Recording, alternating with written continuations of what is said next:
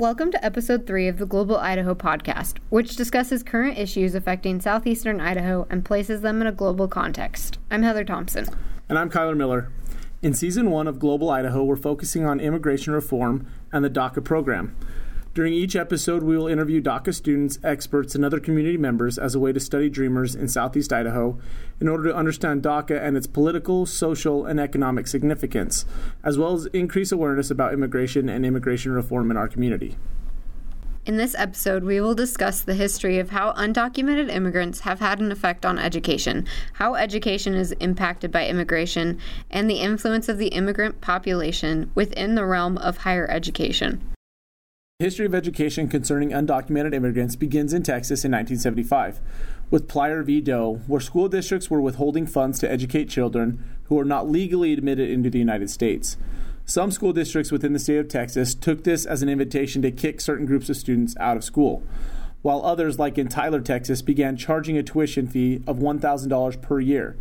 By doing this, there was a swift fallout for low income Latinos and other minorities that were removed from the schools. The Mexican American Legal Defense and Educational Fund filed suit and was eventually combined with a similar suit from Houston, which winds up in the Supreme Court. The Supreme Court rules in favor of the students, citing that the law violated the Equal Protection Clause of the 14th Amendment. According to ACLU.org, the court recognized education was crucial to preventing a permanent underclass of undocumented immigrants in the United States and ensuring immigrants' future membership in society. Yeah, Heather, they did this by citing uh, Brown v. Board of Education. The court recognized that denying these children a basic education would deny them the ability to live within the structures of our civic institutions and foreclose any realistic possibility that they will contribute even the smallest way to the progress of our nation. It's important to know that on June 15th, uh, that will mark the 36th year since the Supreme Court passed Plyler versus Doe. This is relevant today because as of March 22nd, 2016, DACA students are able to pay in state tuition, giving them a better chance at receiving a college degree. When speaking about how immigrants and dreamers have changed the fabric of America, we spoke with Sonia Martinez, who is the coordinator of the STEM Diversity and Outreach Center at Idaho State University. Can you refute the belief that undocumented immigrants add a financial burden to universities and colleges? There, I, I don't see where they would be a burden because they do not draw from federal FAFSA, so they wouldn't take any funding from federal student aid because they don't qualify for one. Mm-hmm. Um, so I would say that they are a benefit to our colleges and universities because they have to pay full tuition. So how they would be a burden, I'm not. I yeah, absolutely. I don't see any anything where they would be a burden. Uh, I think they're an asset because they're they're they're students that are uh, paying full tuition. Well, I, I'm not involved as far as, you know, what my involvement is, not at the university level. On a personal level, we, we have encouraged students that are that were eligible for DACA when DACA first became available to students. I was part of a community movement to inform students and to definitely uh, get them into to take advantage of that uh, of uh, being legally here in the U.S. I mean, because that allowed them to be here legally, and then to go on to higher education because they're going to stay. So, wouldn't you want an educated uh, individual that's going to be in your country to then be able to use that status to contribute to the economy instead of to just pretty much be in the shadows or sit around at home or you know i mean definitely we want them to contribute to the economy. So that that was a, a big driver is to it was just the right thing to do. And and, and um, uh, not just for the dreamer but also for our community well, I think um, traditionally higher ed has been a priority for first generation immigrants because their parents pretty much risked everything to come to this country. I mean, they come to a country where it's not necessarily friendly, they're not necessarily wanted, and uh, for the most part, they come from low income communities, and so education is really their chance to make their dreams come true. And so, traditionally, if you look at most numbers, first generation Hispanic students or immigrant students for that matter um, tend to do much better than uh, residents, I mean, than mm. citizens. So they tend to do very well. Um, immigrants are also opening up more businesses than non-immigrants uh, at a higher at a higher rate and being much more successful. Uh, and so I think they they still look at the American dream, and I think some of us forget that there is such a thing as the American dream, and to them it's it's pretty clear. And so I think that you know they they tend to do very well. Sonia then wanted to talk to us about her involvement in the STEM program, and here's what she had to say. So, the Hispanic population um, is one of the fastest growing populations in the United States. And of course, that includes our, our, our DACA students. Uh, recently, we had a conference here at ISU uh, on careers for Hispanic students, and our keynote speaker was a robotics engineer from Arizona who happened to be on a team that beat MIT students. And what was really interesting is he said uh, that he was studying engineering robotics um, at the University of Michigan, but that he had just last semester was his last semester because of of the uncertainty with DACA. So now he's back in Arizona trying to figure out how he's going to support himself. So we've lost this engineer that is featured in a film, Underwater Dreams.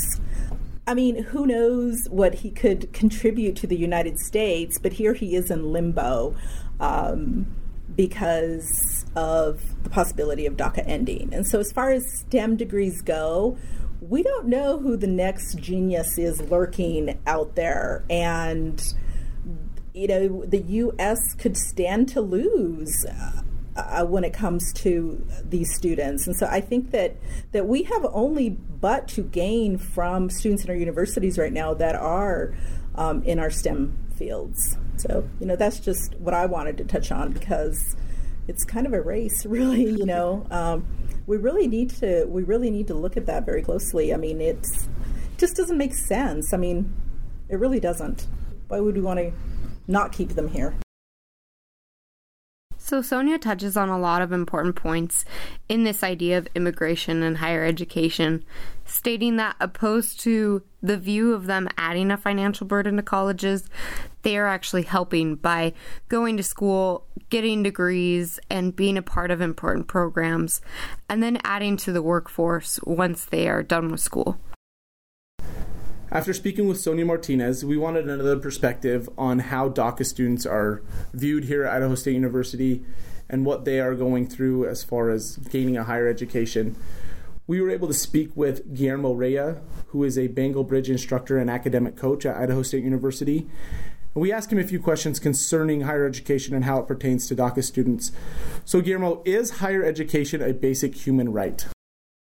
That is a really complex question. I think when you look at higher education in general, you're really talking about uh, privilege in some areas. I mean, when we talk about education as a right, you know, most most people would say yes, right? That is what should happen. You know, education should be a right.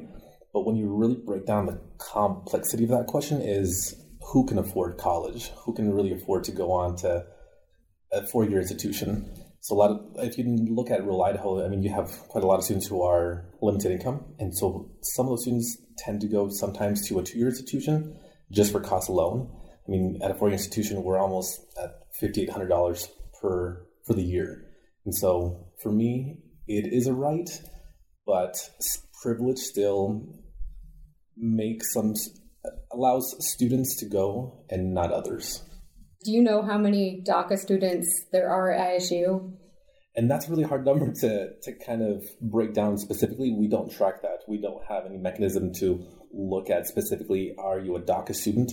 Um, I mean, if we were able, if we were able to have that question put on somewhere, some students might not feel comfortable answering that question because then it really exposes them even more. You know, they, they don't want to feel like they are different or separate from other students. Um, I mean, that's something that would be nice to know. I mean, I know that I have my DACA students who I'm working with, and I have been following them since high school, but to know specifics numbers, that's a tough question.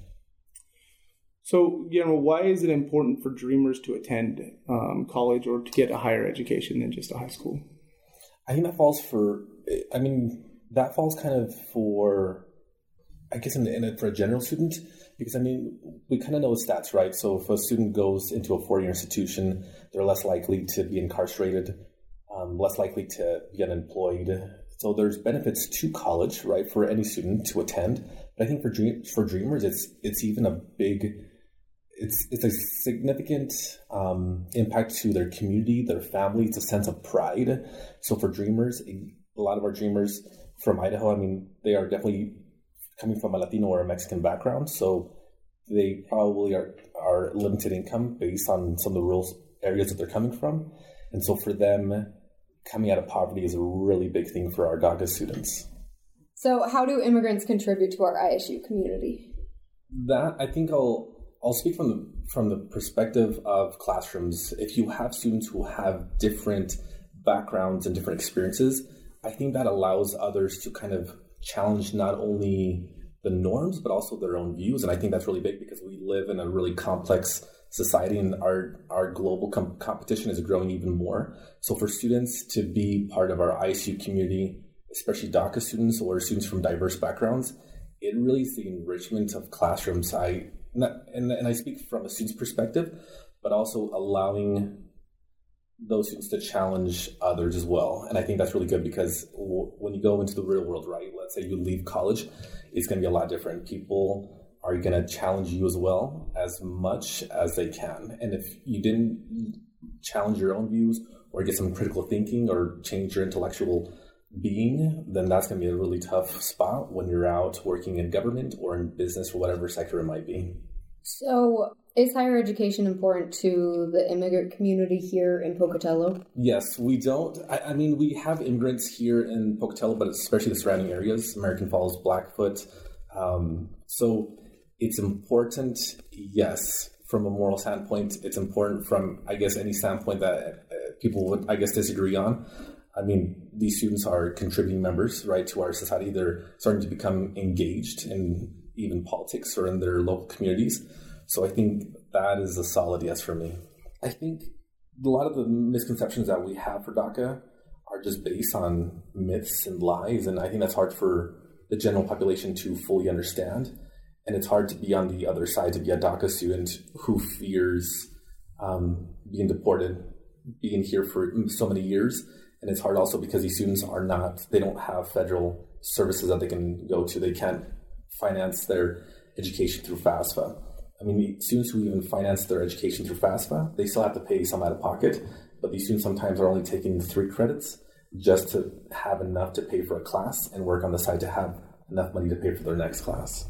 After speaking with Guillermo, it is clear that higher education plays an important role in the lives of the DACA students here at Idaho State University, as well as in our community. Um, the immigration holds a, a, good part of what we do here in, in Pocatello.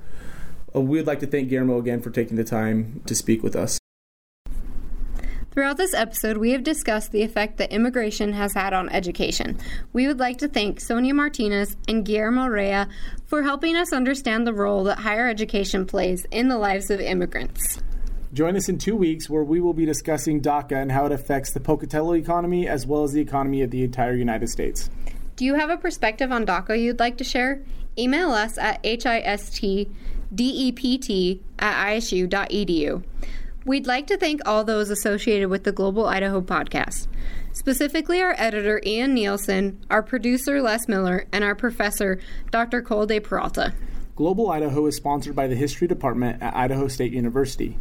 Our cover art was designed by Kelly Kamick, and our banner photo is by Fabian Fouth. The music you heard on today's show is When the Sky Turns Blue by Bo Crew. Don't forget to subscribe to our podcast on SoundCloud.com by searching for the Global Idaho Podcast. Our podcast can now also be found on iTunes. The full interviews can be found on our website. Thanks for listening.